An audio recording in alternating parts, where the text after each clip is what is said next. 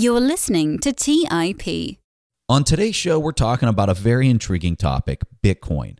Now, we've covered this topic many times on the show. In fact, the first time we covered Bitcoin here on the Investors Podcast, the price was in the $200 range. Today, it's about $8,000. Although this fascinating topic has some of the most volatile price movements in any financial market, it doesn't seem to die or go away. So, what in the world is going on with Bitcoin and what is it? On today's show, we talk to one of the most reputable and well known Bitcoin influencers, Mr. Tuur Demeester.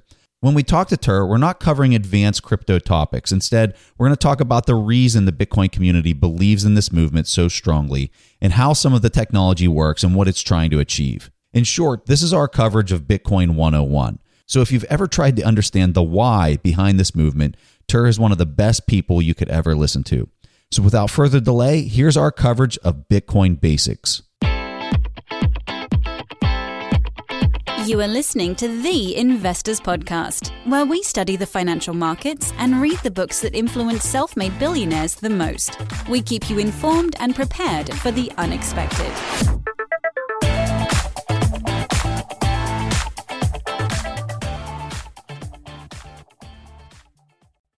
Hey everyone, welcome to the Investors Podcast. I'm your host, Preston Pysh, and as always, I'm accompanied by my co host, Stig Brodersen. And I'll tell you, we are really pumped to have Tuur back on the show. Tuur, welcome back to the Investors Podcast. Always awesome to have you here.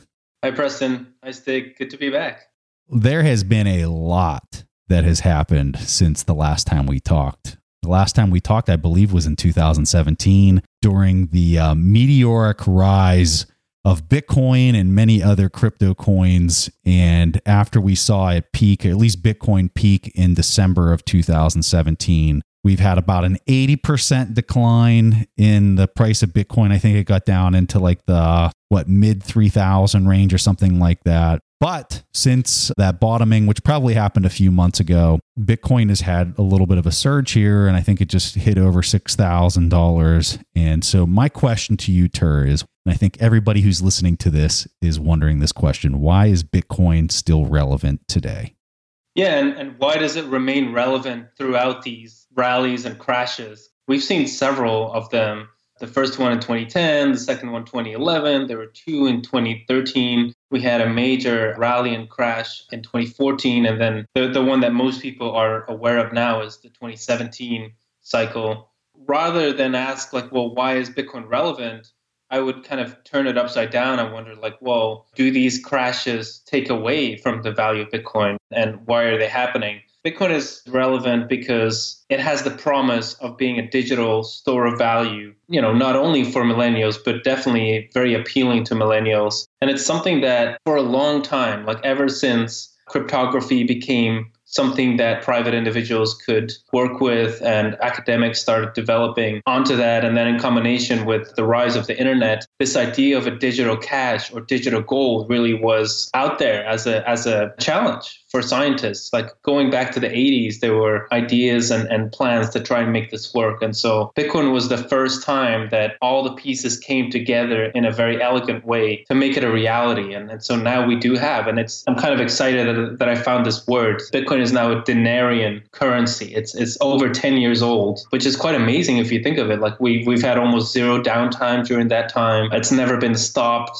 there has never been reorganization of the ledger to censor transactions or to roll back transactions for nothing. Like there's been exchanges that were hacked and that tried to get all transactions to be reverted, and that this just never happened. So it's it's as good as gold in that sense, is that transactions are real and irreversible, but then it has all these additional benefits of the digital world where you can I mean we'll talk about it more, I'm sure. But so the gist of it is that Bitcoin is relevant because it's a politically neutral store of value. That's that's the promise of it. It could become a reserve asset. And so much of the world's prosperity is built on this ledger that gold was. Like uh, the gold was a, a scarce measuring stick for value. It allowed you to store value and then later deploy it in however you saw fit as an entrepreneur or as an investor. And so Bitcoin kind of restores that idea. Uh, we kind of lost our way with fiat currencies that can be debased, that are very, you know, very effective because you can send them around the world easily, but they can just continually be debased. And so they're losing their that feature of store of value. And so that to me is what's so attractive about Bitcoin for somebody who's hearing your response to why it's still relevant today, they might get lost in some of the technology talk or they might get lost in some of the other aspects of how we can just talk about all this technical stuff immediately. Anytime you talk to somebody with bitcoin it gets to be a very technical conversation. But what i think is really interesting is when you take a step back and you say what is it fundamentally that bitcoin is solving? Like why would a person own bitcoin opposed to owning gold or what is it that Bitcoin brings to the world that we don't already have with the currencies that exist? If you look into the white paper that was published in 2008 to basically explain what Bitcoin was about, in the introduction, Satoshi Nakamoto, the pseudonymous creator, he, he says, and I quote, commerce on the internet has come to rely almost exclusively on financial institutions serving as trusted third parties to process electronic payments. So then he goes on to explain how, you know, the fact that we have to trust a third party, it comes at significant cost and significant risk to the savers, to people that want to transact digitally. Like, I mean, he says online, but it's really like globally, like all the money is digital. So we're talking about it, this huge market. And, and one of the main problems that has emerged for people that want to save or store value, it's really hard to know how scarce the money is these days. And there's this aphorism uh, i forget who who wrote it but it's like money is scarce and if it's no longer scarce it's no longer money so there's definitely that breaking point that we've seen at some point things break down and, and get pretty bad and so how do you create a system that is provably scarce where i have a digital token, but I can't just copy it and, you know, send one to Stig and another to Preston, even though originally I only had one. How do you kind of prevent forgery? Bitcoin is just this really elegant solution to that problem. And the basic idea is that rather than you having to trust, like, hey, this is a real coin, believe me, I'm some kind of fancy bank and you just have to trust me. I will only ever create this much inflation, like, trust me. Rather than having to do that, I can just look at the actual protocol and see the rules that are embedded in that. And then I can see how many computers in the world are choosing to run this protocol. And then when it comes to one Bitcoin, am I like spending the same Bitcoin twice? How do I know what the valid transaction is? Because, you know, presumably only the first time you spend it, that should be the valid time. The second time, you've already spent it, so it's no longer in your wallet. And the way you can verify that is by looking at the ledger that has the most accumulated work embedded into it. It's something that seems wasteful on the surface actually serves a very deep purpose that has to do with security and, and not having to actually trust an authority. Sure, it's interesting you would say that. And for a person that hears this and might not have a background in computer science or understand programming, you say that you can look at the protocol to verify the system and build a trust in the system. But most people, including myself, would have no idea how to do that and we're probably not looking to spend the time learning how to do that. Uh, how should we think about all of this? Yeah, that's a great question. And, and I'm not a computer programmer either. So I definitely had to ask myself that question.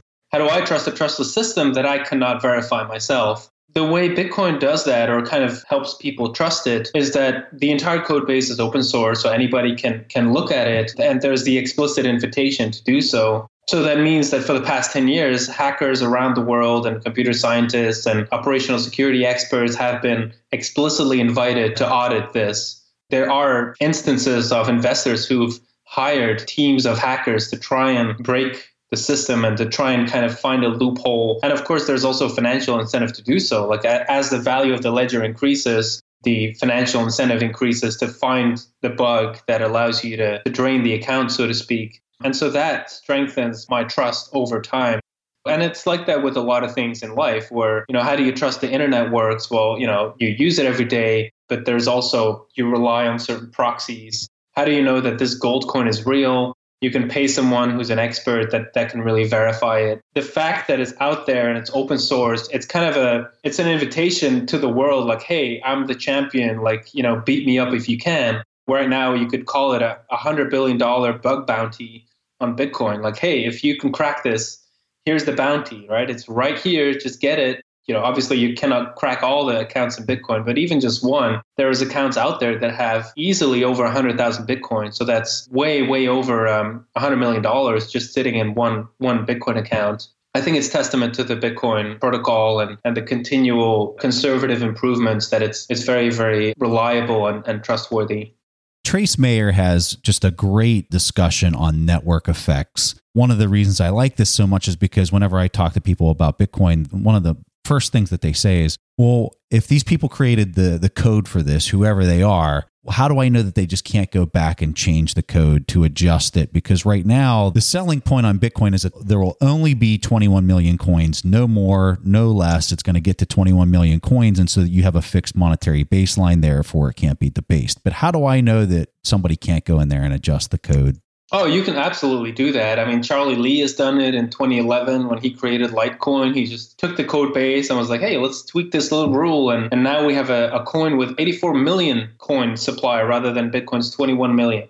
So you can totally do that. The challenge is that if you change the basic rules of Bitcoin in your new code base and you start running that software, it's not going to talk to the other nodes. The other nodes are going to reject it because it doesn't adhere to the same rules that they do. There's kind of a, like a, you know, a Babylonian problem that occurs, but there's no limit. You know, over a thousand altcoins out there and oh, they're all iterations but they don't ever like the bitcoin network never listens to those nodes. And so the only changes that over time have been accepted by bitcoin nodes are changes that restrict rather than expand the rules. I don't know if that makes sense but it's a little bit like state legislation at least in theory it can make more specifications as to what people can do, but it shouldn't violate the constitutional rights that are maybe you know across the federation. So you could call the bitcoin core protocol as a sort of constitution. And so you can either propose a hard fork to change the constitution which for the past 10 years has always been rejected by bitcoin savers because they don't want to see the value of their coins being diluted.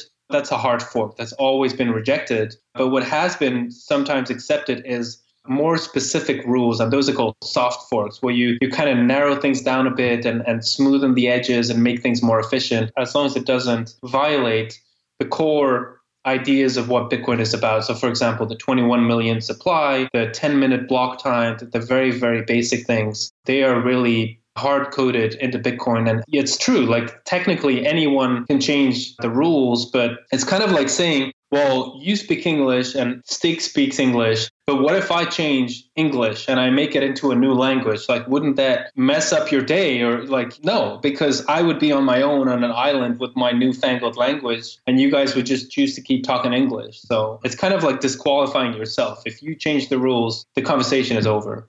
That's a great and very relatable example. So, what if the community wants to change something in the open source code, which has happened multiple times before? What is the process of proposing and then implementing changes? There's a, a, mature process that has developed over time, and it was very much inspired on how uh, open source code bases are adjusted and upgraded, even though nobody's really in charge of open source projects like Linux and things like that. Responsibilities are named in that ecosystem, but it's still not controlled. It just means like somebody helps facilitate the process, and they're the ones, and usually GitHub is used. And if you have a proposal to make a change in Bitcoin, it's called a Bitcoin improvement proposal, and that's subject to peer review for a while and then finally propose it to several core developers who have a very long experience. And then it'll go through significant review to make sure that you know we're not like i said we're not changing the constitution. We're just trying to make things a bit more efficient for example. And so eventually it gets merged into a new release of bitcoin. And then that release is basically just proposed to the world. Some developers are like hey you know here's a, a version of bitcoin that we think is a little better. Feel free to give it a run. And it's a very gradual adoption process. Like you're not really encouraged to assume that change on day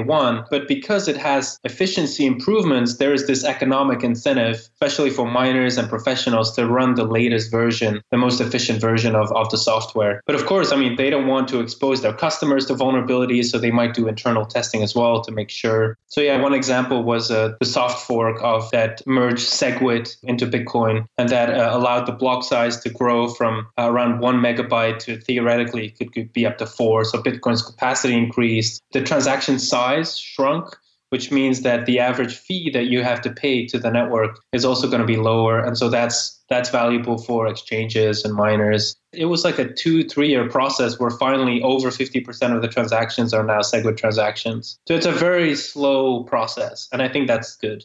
Let's take a quick break and hear from today's sponsors. Don't just ride the index, seek to outperform it with Fidelity Active ETFs. Learn more at fidelity.com slash active ETFs. Before investing in any exchange traded fund, you should consider its investment objectives, risks, charges, and expenses. Contact Fidelity for a prospectus and offering circular, or if available, a summary prospectus containing this information. Read it carefully. While active ETFs offer the potential to outperform an index, these products may more significantly trail an index as compared with passive ETFs. Fidelity Brokerage Services LLC member NYSE SIPC.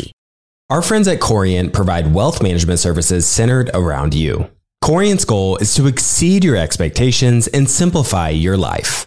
Corient has been helping high achievers just like you enjoy their lives more fully, preserve their wealth, and provide for the people, causes, and communities they care about. They are one of the largest integrated fee only US registered investment advisors, and Corient has deeply experienced teams in 23 strategic locations. They have extensive knowledge spanning the full spectrum of planning, investing, lending, and money management disciplines. The teams at Corient put the collective power of their expertise into building you the custom wealth, investment, and family office solutions that can help you reach your holistic financial goals, no matter how complex they may be. Real wealth requires real solutions. For more information, speak with an advisor today at corient.com. That's spelled C O R I E N T dot com. That's dot com. When Rainn Wilson had a great idea, he turned to AT&T Business.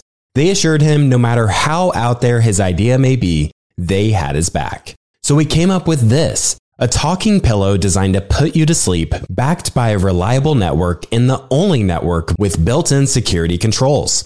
And thus, Sleep with Rain was a hit. Take your business to the next level at business.att.com. That's business.att.com. All right, back to the show. I don't really mean to get into a lot of the technical stuff, but I think it's important for people to hear some of this, especially if they haven't paid attention to Bitcoin since 2017, because that's one of the interesting changes that have occurred since back then is this SegWit update. And what it's allowed is what's called Lightning Network. In the most simplistic way you can describe this, what is the Lightning Network and why is it important? The simplest description would basically be that you go out with your friends and you go to a bar, and rather for the barman to register every single one of your transactions with a credit card, he just keeps open a tab and just closes it at the end of the night. Uh, another word for it is payment channel. So you basically, for small amounts of transactions, you defer it to another layer. It's a smart contract layer, basically, that keeps track of all these tabs and then occasionally settles with the Bitcoin main chain. Because Bitcoin main chain transactions only have a capacity of about three to five transactions per second. So, and they are expensive, right? They can cost 50 cents, half a dollar, or sometimes several dollars. And Lightning solves that and allows for very fast, huge volumes of transactions, but still denominated in Bitcoin. So let's say I completely understand and trust Bitcoin. I understand that you're being incentivized to hack the system. As you said, it's been running for more than a decade and it hasn't happened yet. Having said that, though, why would I trust the new system? Why would I trust the bartender? It's not entirely trustless in that sense. So it's kind of it's just a metaphor to kind of show that we're deferring. It's somewhat less robust than the Bitcoin main chain, but it's still very much lower trust. Like it's still what you could call a decentralized layer. If you have a balance on the Lightning Network, you cannot be stolen from very easily. I mean, Bitcoin is the most secure database on the planet. Like that is a very high bar. You lower that bar a little bit to allow for very fast transaction settlements. At the core, it's still a trustless solution.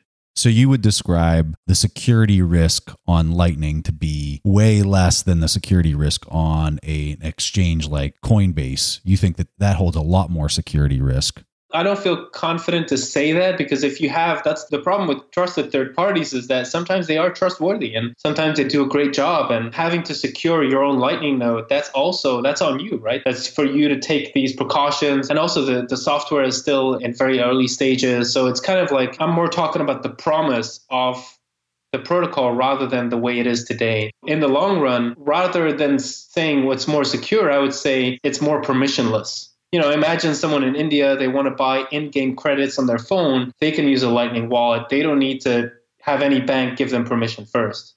So let's say that I'm worried about the debasement of my currency. I might live in, say, Turkey, and I'm considering whether or not I should hold gold or I should hold Bitcoin, perhaps both of them, because they have the same argument about a predictable and fixed monetary baseline. How do you think through what I should own in my portfolio in that case?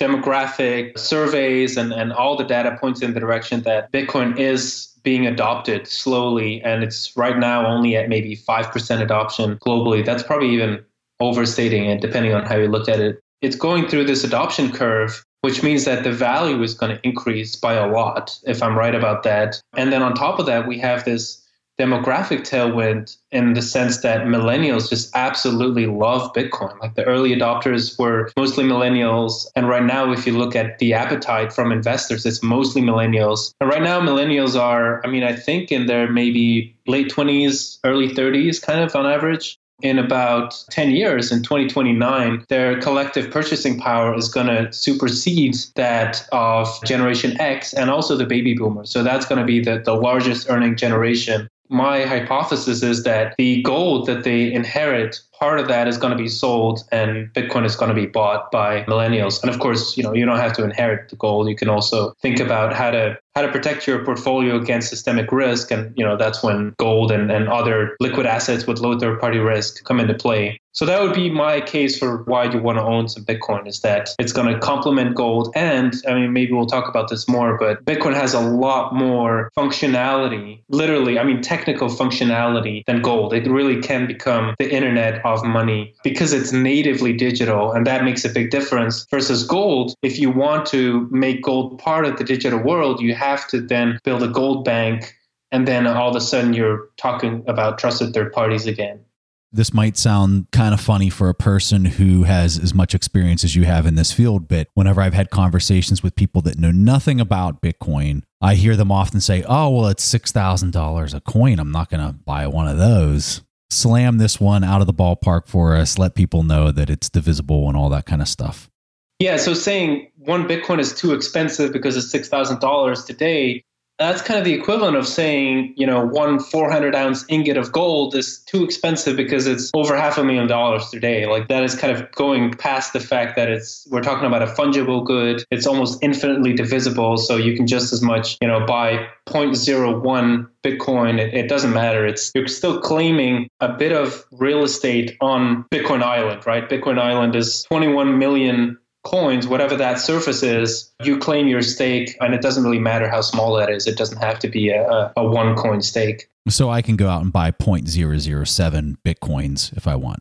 Yeah, I mean, for the moment, Bitcoin is divisible up until 100 millionth of a Bitcoin. That unit is called a Satoshi. So, yeah, you can theoretically, uh, probably even in practice, you can buy 100 millionth of a Bitcoin. And with the Lightning Network, you actually can. There was a competition recently. Somebody sold an art piece, and uh, the piece would be given to the person that managed to pay the least amount of Bitcoin. And so in Lightning, you can actually go below one Satoshi. So I forget the amount, but somebody calculated that the value of the winning bid was lower than the price of one grain of sand. I don't even know how that would be possible if the protocol set up for what is it, 10 to the negative eighth units you can go down to. So, how in the world can you do that on Lightning that you go below it? Well, it's kind of like it's the same thing with the, the tabs, right? I mean, you can, even though you have a one cent coin in your wallet and that's supposedly the lowest denominator, the bartender can agree to keep a tab for a lower amount. Yeah, that makes sense. Oh, that's cool.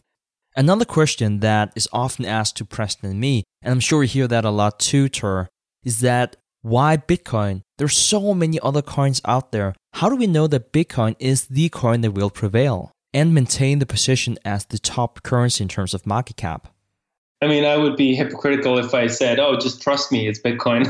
like, obviously, don't trust me, and and you know, do your own research. I guess my suggestion would be look at the developers involved in Bitcoin. Like, the, their pedigree is just of a totally different level compared to any of the other uh, altcoins. These are people that have actually built the internet. These are the people that are now building building on Bitcoin. And then I would also say consider this perspective on Bitcoin is that what Bitcoin is about, it's not, you know, we can talk a lot about, you know, the technicalities and things like that, but at its core, what Bitcoin does is it converts electricity into financial reliability. all this work that goes into Bitcoin, all this mining, what that is, is just building a moat around Bitcoin to make it immutable, to have this decentralized consensus. And so once we've come up with a mechanism to do that reliably, why would we need 10 different protocols to do that? I mean, and, and Bitcoin has shown it's been around for over 10 years now. Uh, it has the Lindy effect, I believe, which is this, Nassim Taleb talks about that often. It's a phenomena that as time progresses, they become only stronger, lodged into the human consciousness and in society. And so the fact that it's around for 10 years already, it predicts that it'll be around for a lot longer. You know, in terms of brand value, you have to consider that too. Uh, in my mind, it's really the dot com of the space compared to dot .org, dot .net, dot .ru. Like there is no physical reason why dot .com domain names are 80% of the entire domain name market and why the value of, for example, pizza.com or investing.com is going to be literally 100x that of the next domain name at times or at least 10 times higher. And the reason that it does have a higher value is kind of a self fulfilling prophecy. It's just that if you buy a .com domain name, it signals to the world that you are making a long term investment, you believe in your business, uh, that you're not just going to go for a quick scam. And so I believe it's similar in Bitcoin, whereas the actual protocol may be only a little bit different from the next altcoin. The fact that Bitcoin has kept its integrity for 10 years, has not changed it, its rules, has the largest by far, I would have to look up the percentages, but probably around 90% of the electricity in the world that's used for mining coins is going to Bitcoin. It's, it's definitely above 70%. And so it has that that huge firewall around it. The fact that it's slow to change is actually its core virtue is the fact that you can rely on it. So it's almost like an element on the periodic table where you can just, it has these features that are just never going to change. And that's what will allow the world to build on it. Those would be some suggestions of areas for people to look in. And then finally, maybe also consider if people talk about features and, and say, oh, but this coin has that feature that Bitcoin doesn't, consider that digital protocols are developed in layers. So you start with a core basic bottom layer that has one feature, and then new layers are added on top of that in, in a stack. So people talk, for example, about the internet protocol stack, like TCP IP is only a part of that. And so the same with Bitcoin. If the core protocol is reliable, then you can reliably build new layers on top of it. And that's what's happening with the Lightning Network, with these federated sidechains and other things that are happening. All those features that people are saying, oh, but my altcoin has that, that's all going to come to Bitcoin. It just needs some time. And, and that's something that the market is learning is that it's an incredibly rich ecosystem and we don't need to invent a new Bitcoin to have, you know, the next fancy feature because it, it can be embedded in higher layers. So, Bitcoin's a protocol. And for people that are not computer science majors, when you say TCP IP and you're talking about the protocol layer that the internet runs on, and Bitcoin is a protocol, help a person understand what a protocol is. Yeah, a protocol basically is just a way of doing things. You know, the fact that all around the world we use similar shipping containers. You could call that a protocol. It's just a universally accepted standard way of doing things and that's what sets apart a, a, unique design such as you know this architect is building my home uniquely for me. That's what sets that apart from a protocol which is is going to be universally it's almost like a lang- language is a protocol too right? The fact that we're talking english even though we're, we're probably sitting on different continents right now it allows us to move information around. The same with these shipping containers. It's one piece one element of the entire supply chain of the world but it's important the fact that it is so uniform and reliable. So that's the the interesting thing about protocols is that sometimes their inertia and their immutability and and you know that is sometimes really the strength of it. Like you know the fact that very simple things like bolts are uniform around the world or just so many examples of that. So so that to me is the, is the intuitive way to think about protocols. So let's shift gears here. Sure back in 2017 when you had the huge surge in the price of bitcoin the vast majority of investment banks and other big financial players did not allow people to purchase Bitcoin through their platforms. A lot has happened since then. What is the most important development over the past two years for the Bitcoin community?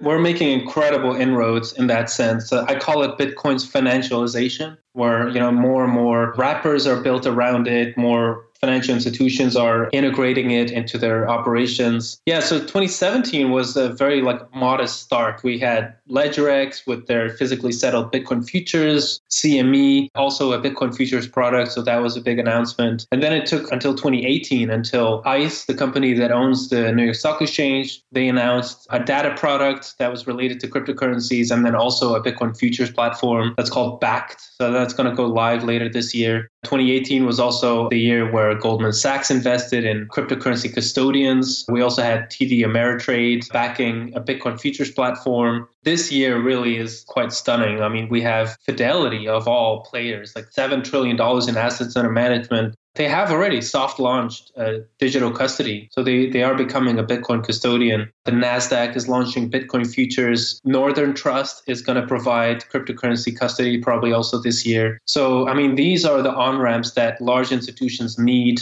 they also need Bitcoin insurance, so that's also coming. Traders, they need more sophisticated products, which is, you know, exactly what's being provided. This is huge. This is really, really huge. And it's happening in the bear market. The fact that these on ramps are going live despite the price being down 70% really shows that there's long-term commitment from these very large institutions. Let's take a quick break and hear from today's sponsors. If you're looking for the right franchise concept at the right time, an iFlex Stretch Studio franchise is the business for you. iFlex is the newest franchise concept from the founders of the Joint Chiropractic. With over 200 licenses already awarded to our regional developers, there's never been a better time to own an iFlex franchise in your market. An iFlex Stretch Studio franchise offers its clients the best in professional assisted stretching for one affordable price in one beautiful location. Even the Mayo Clinic says stretching can increase flexibility and improve your joints' range of motion, helping you move more freely. Prime regional developer opportunities and franchise locations are going fast. Don't miss this opportunity to get into this rapidly growing health and wellness business from the founders of the Joint Chiropractic. Find out more today. Call 888 994 35 3539 or visit iflexpodcast.com. Call right now 888-994-3539 or visit iflexpodcast.com. Kyle, you're connected with a ton of different investors and portfolio managers, and you're just really in the know on a lot of these things. How do you keep up with all the day to day headlines for your portfolio companies? Yeah, so I used to have a ton of issues with this, and that was until I started using Yahoo Finance. Really? What's so great about it? So Yahoo Finance is awesome. I have my whole portfolio entered and I can easily see all the top headlines to keep up with the recent news. And each day you get an overview of the major global events that might be moving the market. So I'm ready to easily pounce on any opportunities that come my way. What else can you do on Yahoo Finance's platform? They also have a number of cool features, including a tool that lets you link all of your investment accounts, analyst ratings, and independent research, as well as the ability to create customized charts. Well, now I know that the audience is really going to love this one. And I actually see they have 90 million monthly active users. For comprehensive financial news and analysis, visit the brand behind every great investor, yahoofinance.com. The number one financial destination, yahoofinance.com. Take your business further with the smart and flexible American Express Business Gold Card you can earn four times points on your top two eligible spending categories every month, like transit, U.S. restaurants, and gas stations. That's the powerful backing of American Express. Four times points on up to $150,000 in purchases per year. Terms apply. Learn more at americanexpress.com slash business gold card. All right, back to the show. So, for a person that's looking at this with maybe a skeptical point of view, they're saying, oh, you know, this sounds great, but I can't go to the store. I can't go to the mall. I can't go to the gas station and buy something with Bitcoin. So, how is that potentially changing in the future? When am I going to be able to pull out a card and swipe it and pay with Bitcoin? I think, unfortunately, in the early years of Bitcoin, it was very often promoted as e commerce. Like, this is the new e commerce currency and a lot of Silicon Valley startups, they started excitingly building payment systems on Bitcoin and it was just too early. It's only the Lightning Network that allows for these fast payments before that, we, we basically had a very clunky system that's way worse than PayPal, like much slower, uh, maybe more reliable, but definitely not as performant as PayPal or, or let alone Swift or something. So I think it was kind of putting the cart before the horse, trying to expect of Bitcoin to, to be a payment network. But what we have seen is this massive growth in reliability and usability of the core features of Bitcoin, which is, you know, the digital gold idea, uh, reliable custody, is so many better hardware wallets out there now. So you can really be your own bank. For Bitcoin to become attractive as a payment currency, it has to grow more on the ladder of growing into becoming a money. People often say, well, you know, money has four features. I think it's actually more accurate to say that money evolves in four stages rather than, you know, it's either zero or one. It's it's actually a, process. And so money always starts out as this collectible that doesn't have anything else going for it. It's just something interesting that people want to own. The next phase of money is store of value, like people want to own it because other people consider it. And then the next stage is to some extent it is used as a settlement mechanism, as a payment.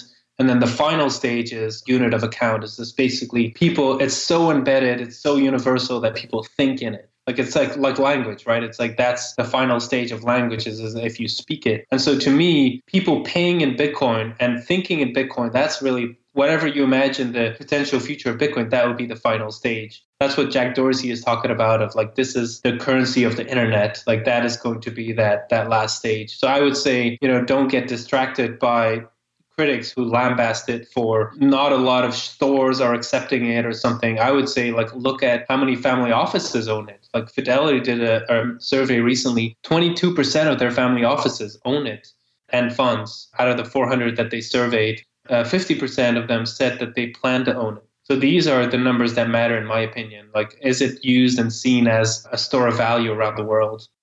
You have billionaires like Mark Zuckerberg of Facebook and Jack Dorsey of Twitter and Square who are really into cryptocurrencies. And specifically for the two of them, talk to us about the idea of decentralized applications that has crypto coin tethered into the protocol layer. Yeah, it's really interesting that you mentioned Jack Dorsey and Mark Zuckerberg because uh, to me they represent kind of opposite sides of a spectrum. And you're right. I mean, they both want to be involved in what we call the cryptocurrency space. So Jack Dorsey he's very explicit about being a Bitcoin believer and wanting to help Bitcoin become a standard and integrate Bitcoin with, I mean, obviously, eventually Twitter, but for, for now it's Cash App. That's about 7 million users. It's actually one of the best places to buy Bitcoin. I think they only, they have a $10,000 limit, weekly limit or something like that. That's the, on the one hand. And then on the other hand, there's Mark Zuckerberg, who has hired this team, a lot of which comes apparently from PayPal to create what I believe basically a digital token backed by dollars. So what's called a stable coin. And then the idea is that a little bit like China, really, where people bank and transact often through their social media accounts. I think the idea is that people are going to use Facebook for financial transactions between friends and maybe even have your employer pay you using Facebook and things like that. But so to me, that just means that Zuckerberg is trying to market share away from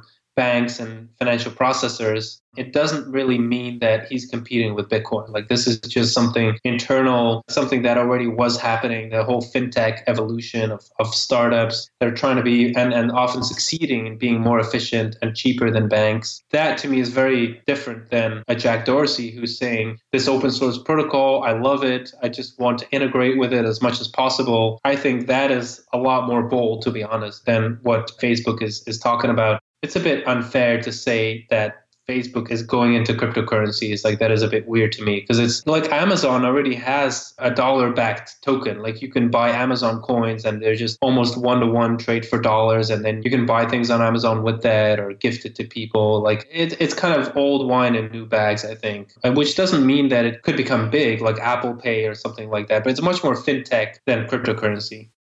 Tuur, for people who are listening to this and they're saying, hey, you know what? This interests me. I'm going to learn some more about it, whatnot. I think the number one thing that would be on that person's mind would be how are you valuing Bitcoin today? Like, how are you coming up with a value for this currency that has never been done before? Talk us through how, how you think about that. For several years, I did not understand when people asked me this, like investors, they're like, how do you value Bitcoin? I'm like, what do you mean? Like, obviously it has value because it could disrupt all these markets. But that's not what they mean. They mean relative to its current adoption, is the Bitcoin price overvalued or is it undervalued? Is it higher than it should be or lower? And then, yeah, we really invested a lot of time trying to come up with a good answer. To me, the way to value Bitcoin is you first identify what its core use is, and then you try and measure that activity. You look at how the price evolves relative to that activity. And so to me, the core use case of Bitcoin is saving. It sounds a bit weird because it sounds so passive, but really, I mean, Bitcoiners call it hodling. Like you just hold your Bitcoin and the idea is that it's a store of value. it's serving you every day by being liquid. You have that optionality of being able to sell it every day. The very, very cool thing about the Bitcoin blockchain is its transparency. Not that you can see all the identities of who's using it, but what you can see is the age of the transaction. So you can see how long people have been holding on to their coins or how, how briefly. And so it's a little bit like imagine if you could, in the gold world, if you could identify very large amounts of gold after being immobile for say 100 years if a very large amount of gold all of a sudden started moving well that should mean something. That's a significant event. And you can aggregate those things and, and we have a measure that we call liveliness. You can see the extent to which bitcoin is being meaningfully used as a savings settlement platform. So we have one measure derived from that that we call unrealized profit and losses. So that's basically the aggregate amount of unrealized gains or losses we can track that over time. And so then we can start identifying the sentiment of the market. If there's, for example, in late 2017, we had huge unrealized profits. All these investors had basically paper profits. And then finally, as the market declined, we had a capitulation in November 2018, during which that unrealized profit turned into an unrealized loss. And that was really painful and it was very palpable in the sentiment in the market. So that's one measure. And then the other one of course, there's many others, but those are the two main ones that we lean on. What we call hodler net position change. It answers the questions are Bitcoin whales in the aggregate, are they accumulating more Bitcoin? Are they saving? Or are they dissaving and moving and selling their coins? Using that, we can identify periods of overvaluation and then also capitulation. And then right now, we believe we are in accumulation. We think this is the accumulation phase, it's the last phase of the bear market. Maybe you can link to this, but we put out a report that's called Bitcoin in Heavy Accumulation, where we make this case is that the bottom is likely in, and we're currently trading in a range between 3,000 and 6,500. And once we break out of that, that's going to be the start of the next bull market. Very interesting, and we'll definitely link to a report Bitcoin in Heavy Accumulation in our show notes.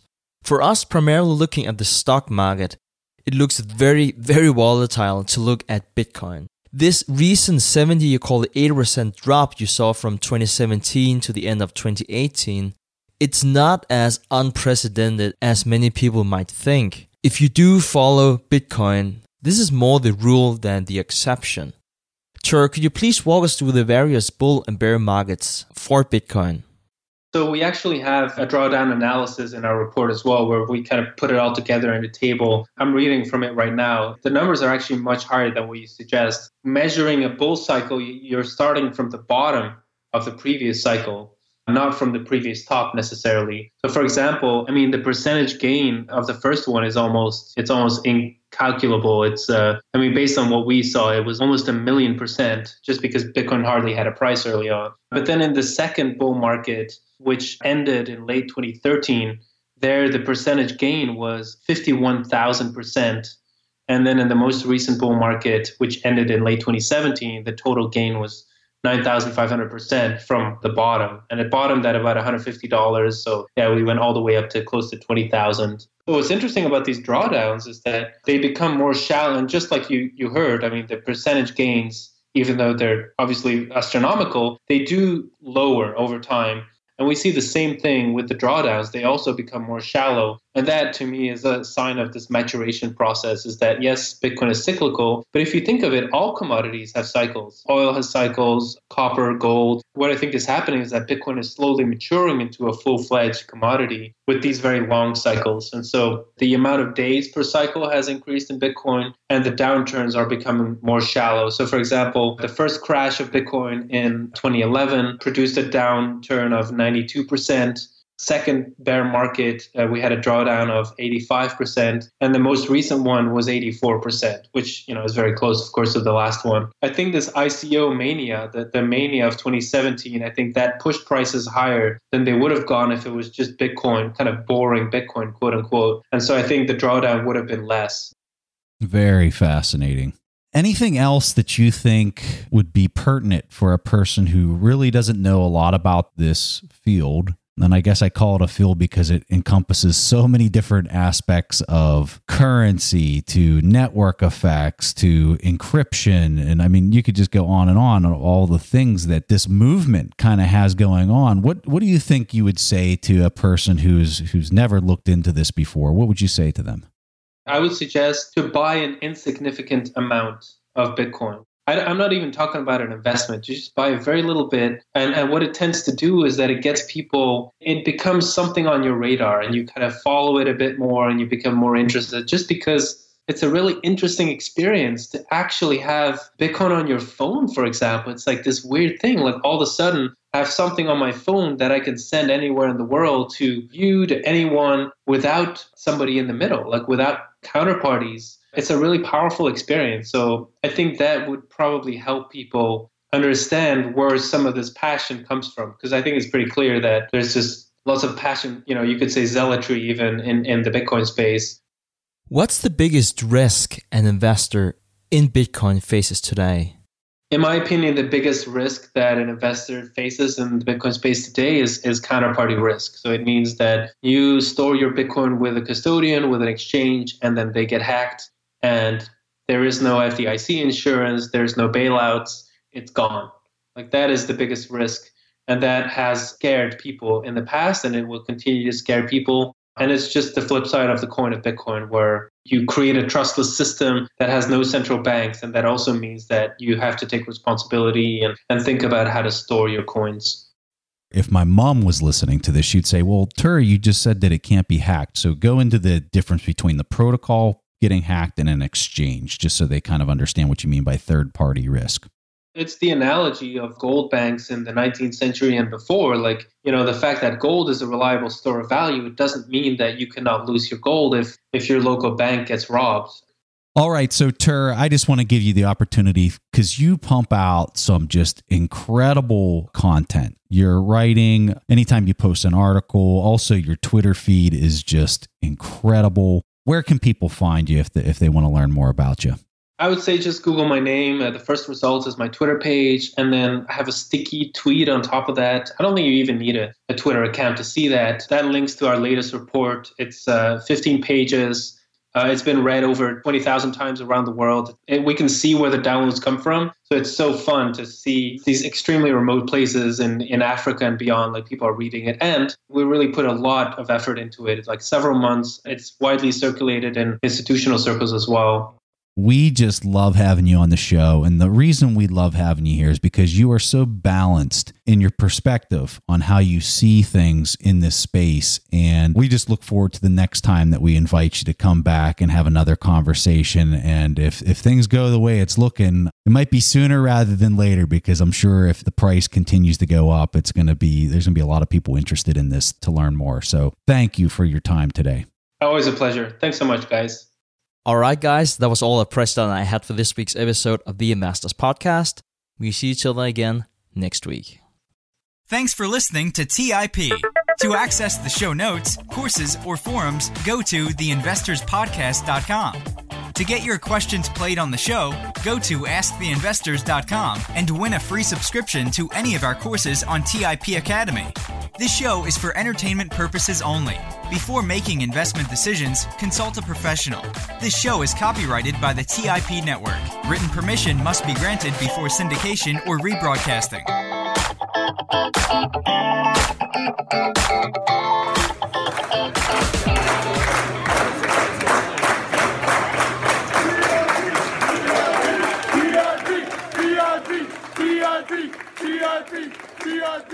CIB.